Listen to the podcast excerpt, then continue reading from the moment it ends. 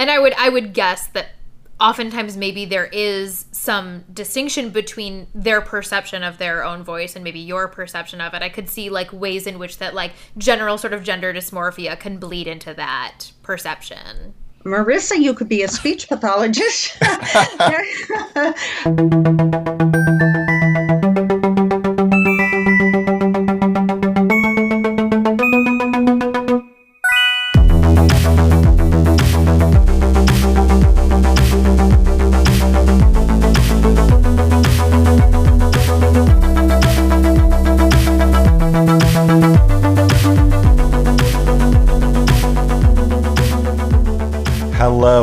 everybody. I'm Brendan, And I'm Marissa. and welcome back to Dear Queers, the show where we answer all of your queer queries. Yes, that is exactly what we are doing today, just like we do every other Monday in your ears. That's right. And we have another special guest with us today that we think you'll be quite excited to listen to. Um, Jesus Christ. That's that's a pun and no one understands yet why it's a pun. I know, I know. Okay. Yeah, I had All to. right. But without further ado, we'll let her uh, introduce herself. Hi, I'm Janet Hawley. I'm a associate clinical professor and a speech pathologist at the University of Arizona. For some of our listeners who may not know what speech pathology even is, do you mind giving a quick little summary? Speech pathologists are um, trained, it's a minimum master's level, graduate level training to treat individuals who have communication disorders or who seek communication enhancement. Um, we run the gamut from treating children almost from infancy all the way to people into their late 90s, early 100s. Um, so we work with children with language disorders, individuals who stutter, um, people who've had medical concerns like strokes or brain injuries. Um, so it's a broad field, and I specialize in one little corner of that field. Which is Um, I work a great deal with adults with voice disorders and also those who seek voice enhancement, um, gender um, alignment with their voice. was was that first category you described was it voice disorders is that what you said? Yes, so voice disorders are individuals who um, may overuse their voice and get roughness, or who have a neurological problem and have a voice disorder. So there are many individuals who come to us with sore voice or a voice with that has a problem. There's another subset that may come to us to seek to enhance their voice for professional reasons, or other individuals who come because they want to have their voice align with their presentation.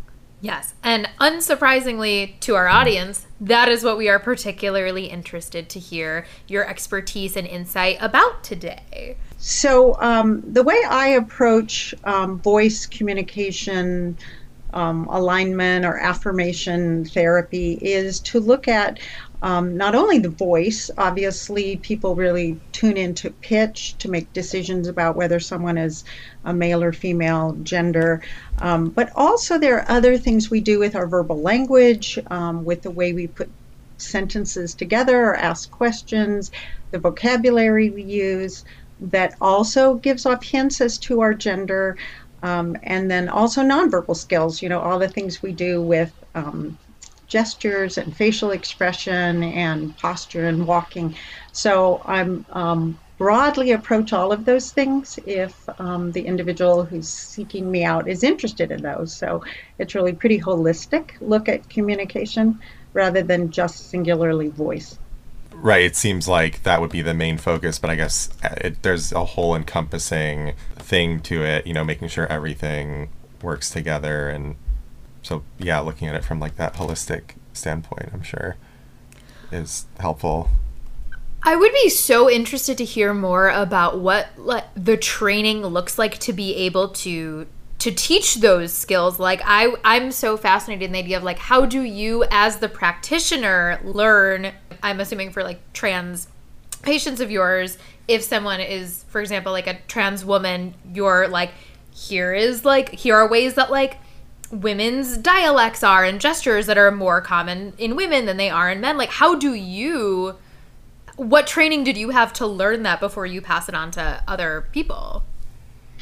That's a wonderful question. Um, First, I will say you said trans patient, but we definitely use the word client in this okay. case because they are not individuals who have a disorder, and that's a really important statement to make.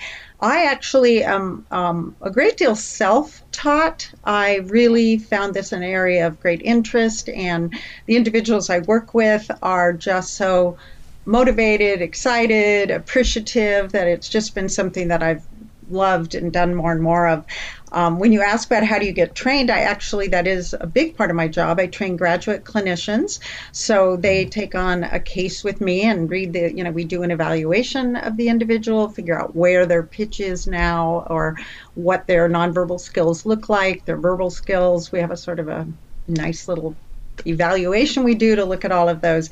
And then we dive in, and it's a mix of um, we literally get like a piano app and we um, identify a tone, a note that's a good one to start at. And then we do a lot of practice and drill. Then on other things, we might show a video and, and literally practice doing some gestures, talking about scenarios like what would you do if you wanted to show your friend a rash on your face or if you wanted to point someone out across the room and we literally go through it and practice and talk about it and it's always back, though, to the client to decide is this for me? Is this how I want to present? So we present lots of different kinds of things and let them choose which of those things they want to continue to, to do as part of their presentation. Did that answer that question? It did. And and I, I appreciate you correcting my language there. That makes a lot of sense to me why client would be a much more uh, appropriate category to use than patient. I and I was really struck by kind of the last bit of what you said. It sounds like giving the clients agency and sort of like what feels right for you, what feels congruent mm. with your identity, I would imagine is probably a pretty big part of it, especially as like inherent to the work is sort of breaking down societal norms and prescriptions, so to speak. It makes sense. I, I could certainly see how it would be challenging for folks to sort of have to jump from one end of the binary to another and be like, this is how you do womanhood or this is how you do mm. masculinity. I, I think could be like not necessarily the most affirming approach, right? So it sounds like it's really more about like here are all the options to that are available to you. What feels good to you? Precisely. You said that very well. Um, in fact, we sometimes use a bucket analogy and say, you know, here's like a male bucket, here's a female bucket. And, you know, if you really, you know, if you want, not really, if you want to present as female, you want to be congruent, you just need to get enough in that basket that people will, you know, sort of take it. Like I have many things in my male bucket, but I have enough in my female bucket that generally I'm mammed. You know, I'm um, not mm-hmm. misgendered. So um, as a cisgender person, that's of course easy to say. So you know, there's no prescription for you need to do X, Y, and Z. It's really here are some, you know, here are some things you can try. Um, and I will say that most of my clients are seeking me out because they really, I seem far more binary. You know, when trans women mm. who really want to pass for safety reasons or just feel them, you know, to feel like they're the best them. So they are seeking that feminine look, generally speaking. So I like that bucket analogy that you gave. It makes sense to me that way of like, okay, you have someone coming in who's saying, oh, I feel like my male bucket is too full and people are only looking at that bucket. So, like, can you help me put more into the female bucket so that when people see me, they see some of that as well. So I think thinking about it that way makes a lot of sense to me. I was curious to hear more about like the usually and I'm sure it's different for every client that you see, but like the needs and desires of what brings people in the door. It sounds like to some degree it's folks who are looking to pass more effectively for lack of a better way of putting it. Obviously, I know there's a lot of like nuance to be had in the conversations around passing, but I, I'm I'm interested in whether and of course there's a huge overlap between these things. How much of it feels like I want to be read a certain way versus like this this is going to help me feel more in line for myself. Again, a great comment, um, and it it is both of those and sometimes for different people, sometimes the same people. Um, some, like I had someone recently come who said, I go into people's homes um, to, you know, um, renovate or something. And she said, It's really important to me that they're comfortable and that I'm safe. And so I really want to pass as a woman. I don't want there to be any question about that. Mm-hmm. Um, another person said, You know, I'm really okay with people sort of seeing me in a non-binary way but i really want to explore the feminine side of me. So i want to have more of those behaviors and, and, try them out you know. So it's quite a range. One of the very first questions we do ask folks when they come in is what brought you to us at this time? And where do you see yourself now? And where do you see yourself wanting to be? And i have a number of scales i use. So i'll say you know um, one of the there's a trans- transgender voice questionnaire um, that is published out there, and it asks, "Do you have a low male voice, a sort of male voice, a gender neutral voice, sort of female voice, or an extremely female voice?" They rate themselves where they are and where they want to be. So that gives us guidance. You know, if they say, i have a very low male voice and I want to have a very high female voice in their perception. We're also going to do some measurements to determine what we think about that, but um, their choice about where they want to be is clearly their choice.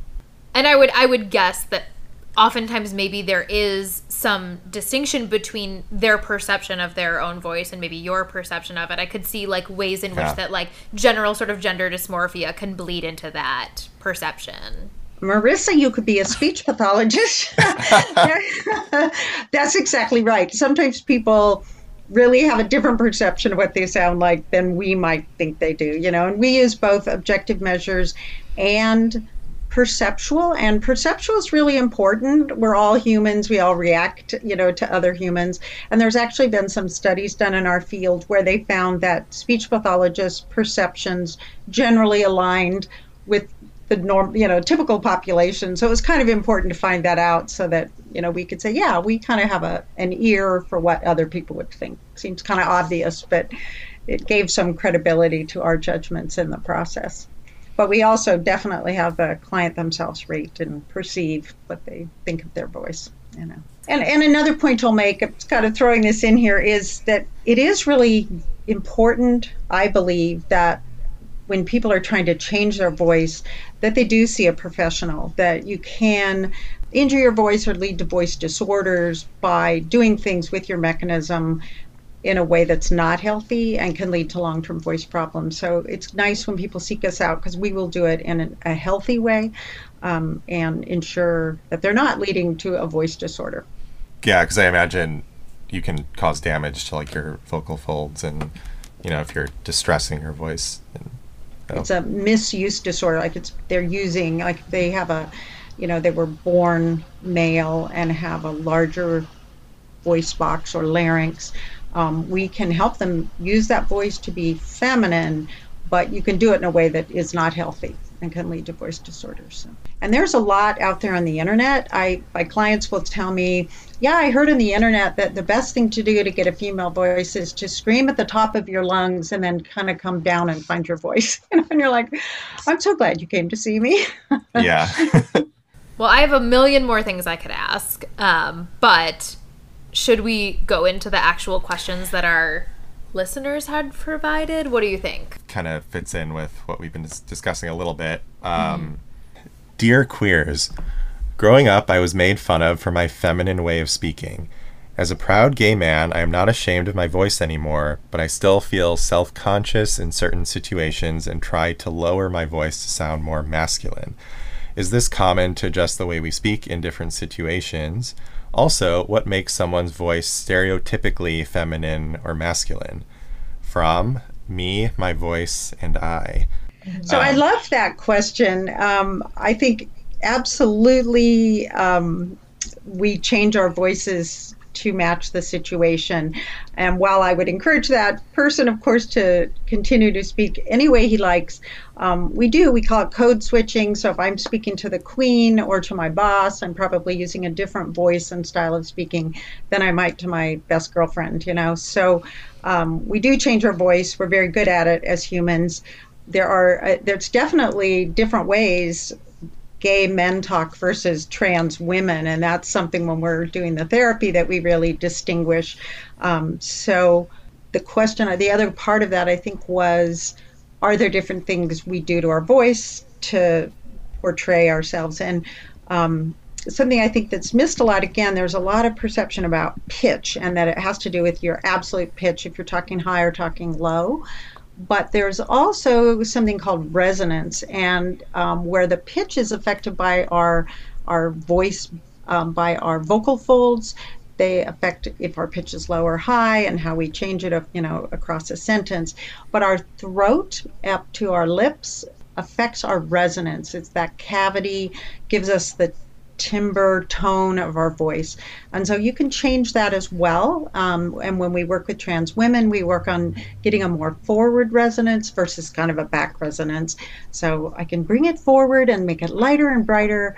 So the gay person in that question could do things to change his resonance as well as his pitch, as well as, as we talked earlier, some of the verbal kinds of words we choose, ways we put sentences together. So there are lots of things that we do to influence others' perception of ourselves through our communication. Did I that's, get through what he mentioned?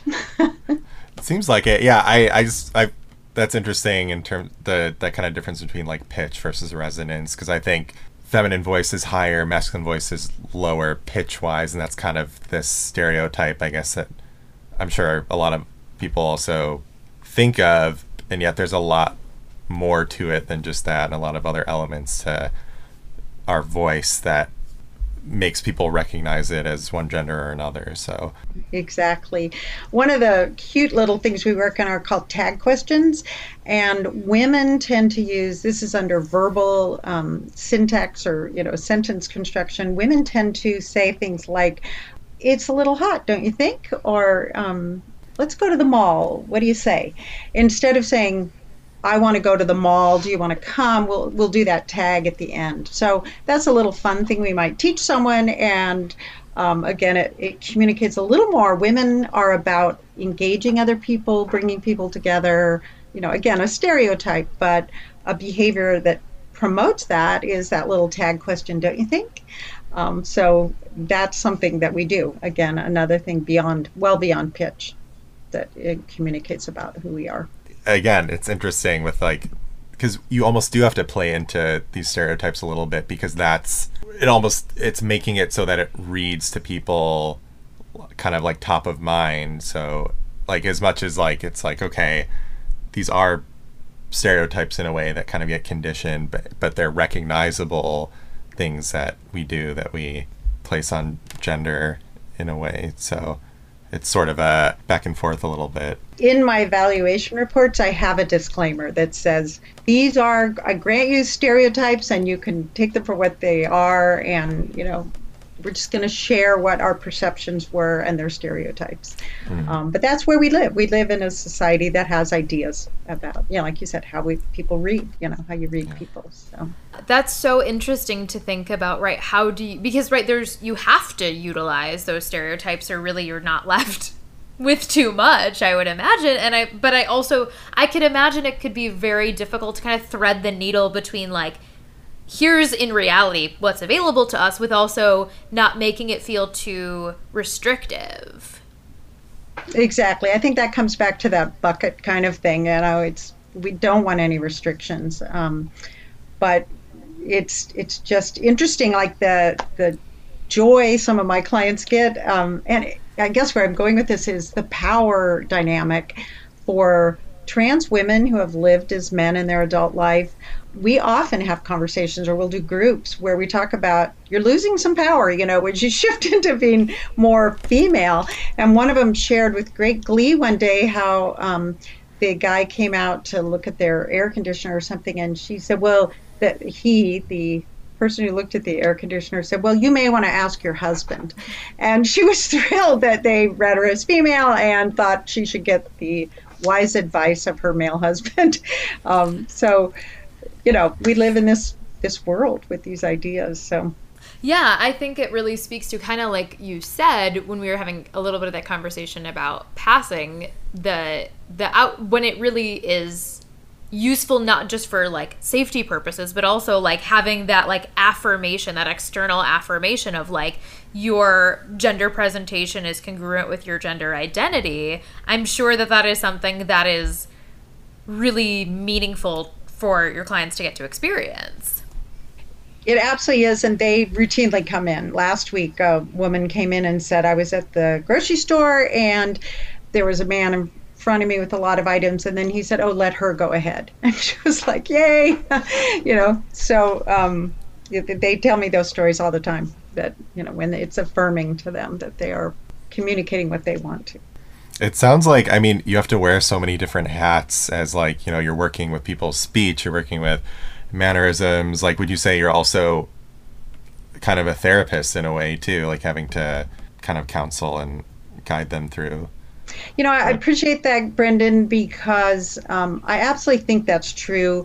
And, you know, study that I did where I had a voice program, I was publishing an article about it, and I talked about the fact that there is that component. Um, voice is such an integral part of who we are and how we perceive ourselves. And sometimes my clients will say, I feel like this is a new person I need to get used to, this new voice. Um, so there is that kind of um, acceptance or uh, adjustment kind of counseling that goes on to yeah. help people feel really solid with this voice and get to know it. It's a different sound coming out of them. Do you often find that your clients, like you're working in tandem with other providers? So is it common that your clients are, you know, like seeing a physician for like some hormone therapy, maybe they're in psychotherapy as well, or do, is it more segmented than that? I do like to perceive myself as part of their team, mm-hmm. and we do have some opportunities to communicate with counselors or psychologists. Um, and I definitely I get referrals from a pediatrician in town who works with adolescents quite a bit, and so we communicate about his younger you know clients or patients in that case. So um, i'd like to do more of it. I think it's um, a really useful way. I'm, I'm, big on working in teams. So most clients do are seeing a counselor or something to for that adjustment process too. Although some say, you know, I'm, I'm going to the counselor because now it's more about my wife's and my relationship. Uh, my transition's going great, you know. So you never know quite why they're seeing someone. But. Another question I would have before I guess we return to our second question of the inbox is do you feel and i don't know to what degree you would even necessarily be aware of this because of the inherent selection bias but do you feel like most like trans folks are aware that you're like this is something they have access to because i i don't even know and i like i work i'm a like i'm a psychotherapist i work with trans clients myself like i don't know if this would have ever been something that even crossed my mind to like refer to. Like how what is the general knowledge in the trans population that this is a service that is accessible I don't think it's well known, and that's one reason I'm so passionate about training our grad clinicians so they can go out and continue to do this. Um, I have clients who seek me out from like Phoenix, several hours away. I've had clients driving down to Tucson because there just aren't a lot of services, and Phoenix is a huge community. Um, I have people coming from out of state now that we're online as well. So um, I don't think there are a lot of providers, and I don't think when there are, they're always that well known. I think word of mouth is often how I get new clients. They'll say, We were in a meeting the other night and something came up and I mentioned your name. So um, I think it's often word of mouth. And as a profession, you know, like psychotherapy, we don't go out exactly and advertise a great deal, you know, anyway. But yeah, I mean, yeah, we hope too, like that just by by doing this, you know, more people can become aware, and people who, who didn't know about this as an option or even a an area um, that they'll at least be more aware now. And um, I'm really glad to hear that because again, I think this issue of um, being very good to their voice box and taking good care of it and doing it in a healthy way is important. So, and you know, if we haven't discussed it, this question comes up a lot. Um, trans men are able to get on T, you know, they get on testosterone, and it actually at any point in their life can change their vocal folds and make them bigger and thicker and heavier and lower sounding.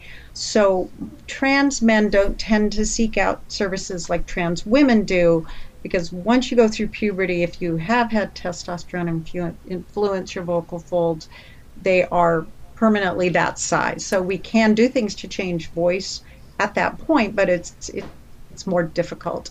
Um, so both trans men and trans women can seek services, but we see far more trans women for that reason. That's reason. so interesting. I guess I knew, Mm-mm. like, if I thought about it, that T would have that impact of deepening your voice, but I think I maybe assumed that going on estrogen would have had the inverse effect, but apparently that is not true. Exactly, exactly.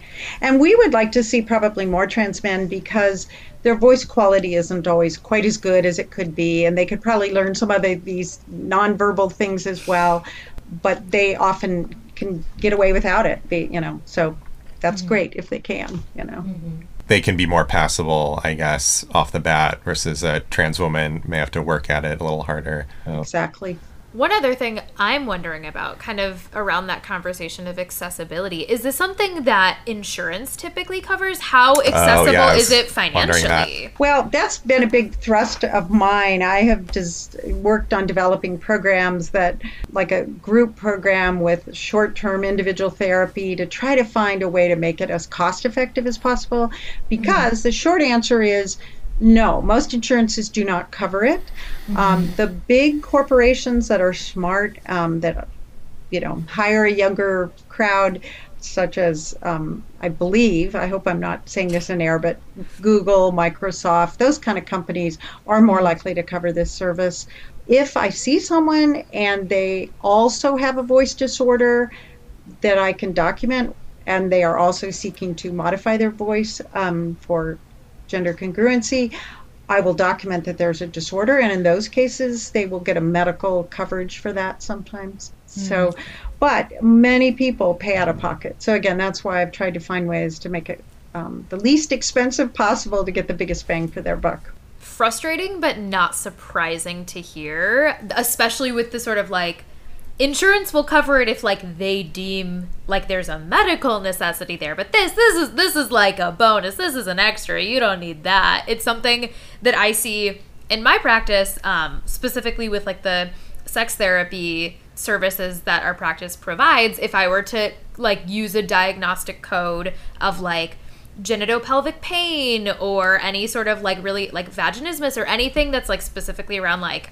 women's sexuality, insurance will absolutely not cover that. But if someone, if I can say that they have like generalized anxiety disorder or major depression or even erectile dysfunction, because they'll cover that, but they won't cover anything for women, of course. Um, Yeah. But that that's not surprising at all to hear that like this does not fall under what the insurance industry has deemed as medically necessary. And I'm hoping that changes someday. You know, there's some some hope for that, but it's it's unfortunate at the time. Exactly.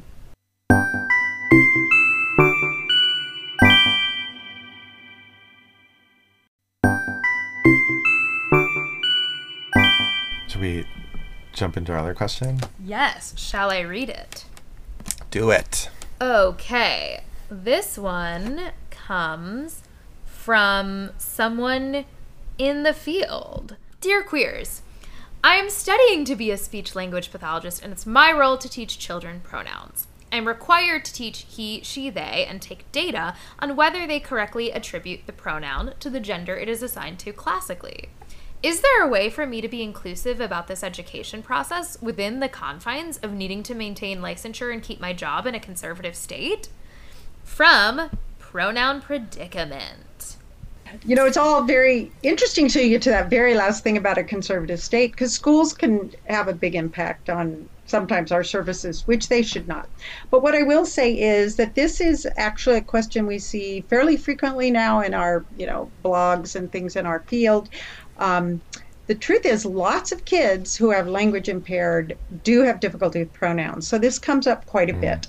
Um, my response to this is that I think you can teach the pronouns while being inclusive um, by saying, you know, this person identifies as male, therefore, you know, he's a he, and let's work on he. And we do then a lot of drill around he.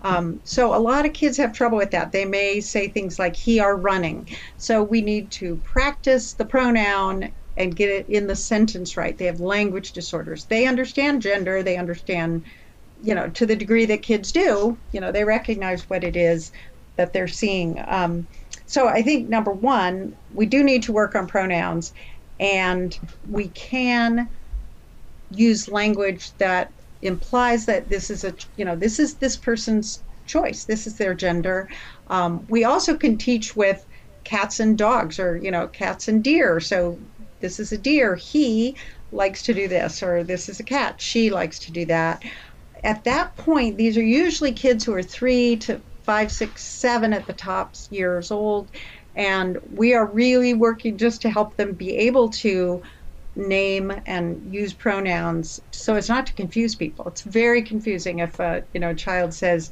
he came to get me and they thought mom came to get him, you know. So they need to know pronouns.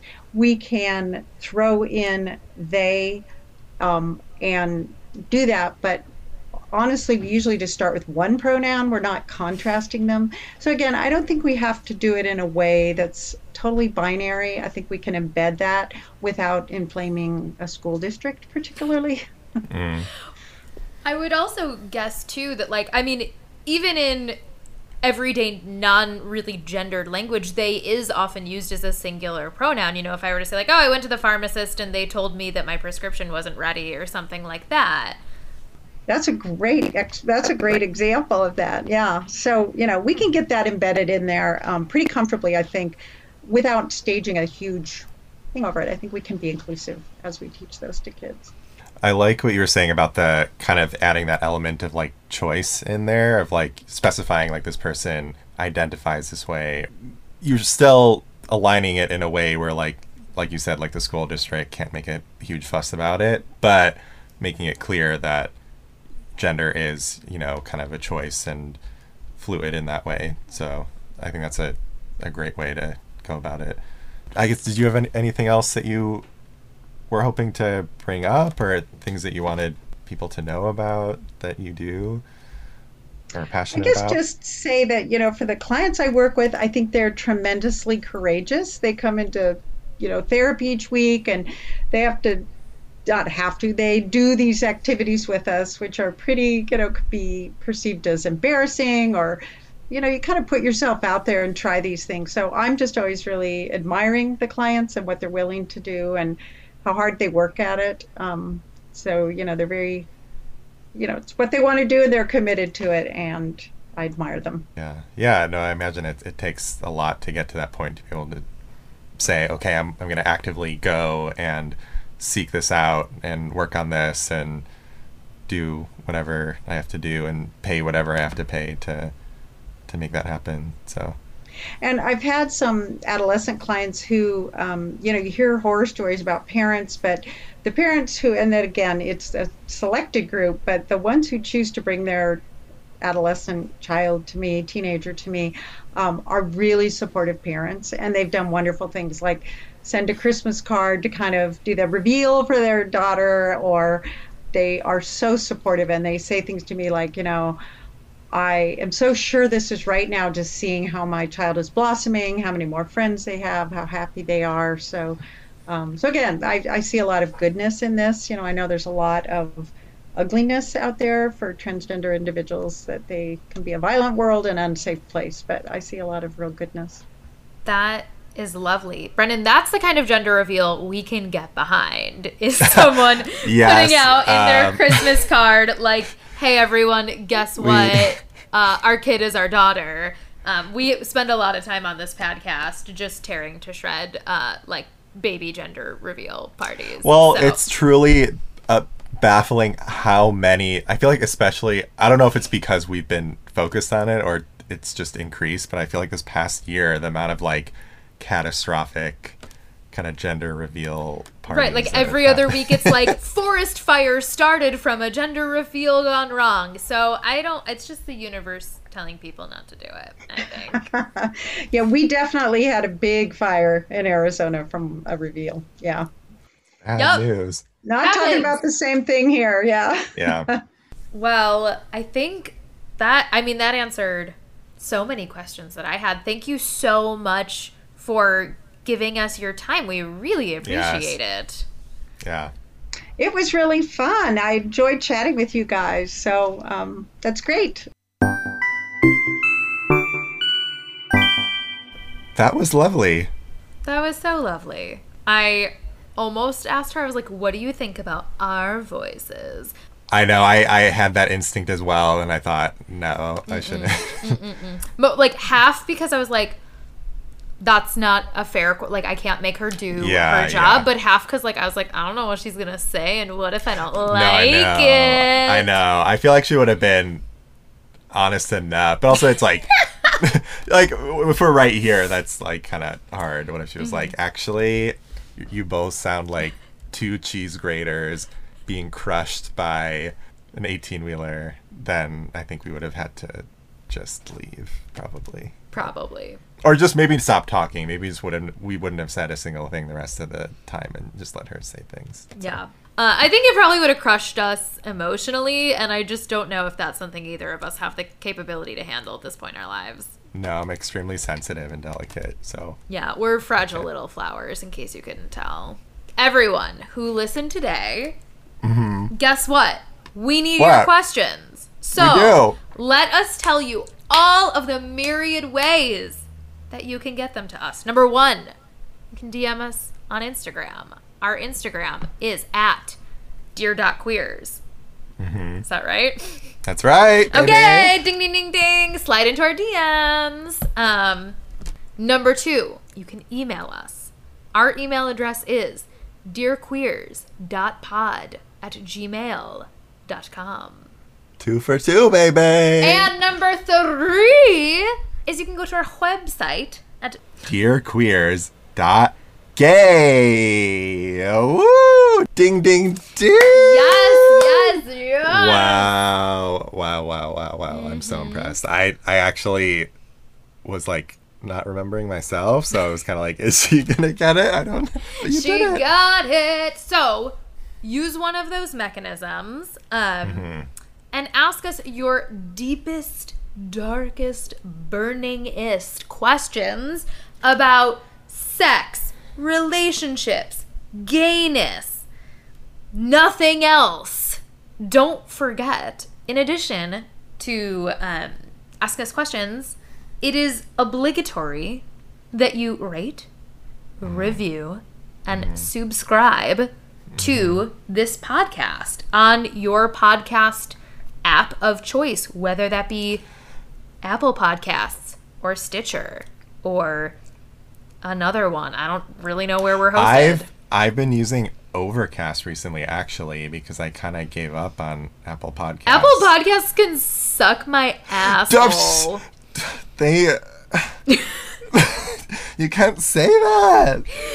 They're gonna kick us off. Also, I was told that is the only platform I think that you can like rate I think it a is. podcast. Yeah. So don't give Whatever. us sass like you know if you know better, then rate it on there. You don't have to be like, oh, I can't rate it on Spotify. Like, okay, cool, then don't. Right. And Brendan, do you want to tell everyone what's going to happen to them if they don't do any of these things? Oh. I just flapped myself with my my uh, headphone cable. Do I? So if you don't do any of those things, it's a lot of things to be fair. So you don't have to do them, all immediately, but like pick one and do that. But if you don't, um, we're gonna be forced to take both of our headphones. Marissa also, in case you didn't know, normally she has um, Bluetooth ones that aren't working, so she also has a uh, cabled earbuds today. So we got a lot of spare cable to work with. We're gonna find you when you're walking down the street, and we're gonna come up behind you with our uh, headphones, earbuds, and we're just gonna like tie you up with them like really Oh. well. It's not right. I thought you were going to like, what is it called? Like garroting someone when you like strangle What? them with a cord? Garroting? I feel, I'm pretty sure, I'm Googling it right now. How do you know that? What that? that uh, isn't it just strangling? No, gar- I, I could be pronouncing it wrong. Hang on.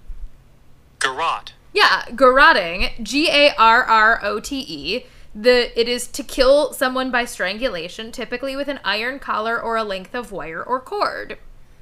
So it's a specific type of strangling, basically. Yeah, it's like strangling someone with a cord as opposed to like your hands. Yikes. um, The Phantom of the Opera did it. okay, well, I'm glad to learn a new term that hopefully I'll never need in my lifetime. But uh, basically, we won't. We're not gonna garrote you. We're just gonna tangle you up, like you know, like when your cords get really tangled up in your bag and it's like impossible to unknot them. That, but like on your body, and then you won't be able to stand, and so you'll just fall over down onto the sidewalk, and everyone's gonna point and laugh at you because it's so embarrassing to be like tied up and like lying on the ground. and then we're both gonna just walk away. But we'll come back if you like we'll leave your phone like next to your face. So if you manage to like do one of the things we asked, like with your face, like with your nose or whatever, like figure it out, then we'll come back. Like we'll see it, we'll get a notification, then we'll come back, and then we'll untie you and let you go free about your day. Bye-bye. Bye.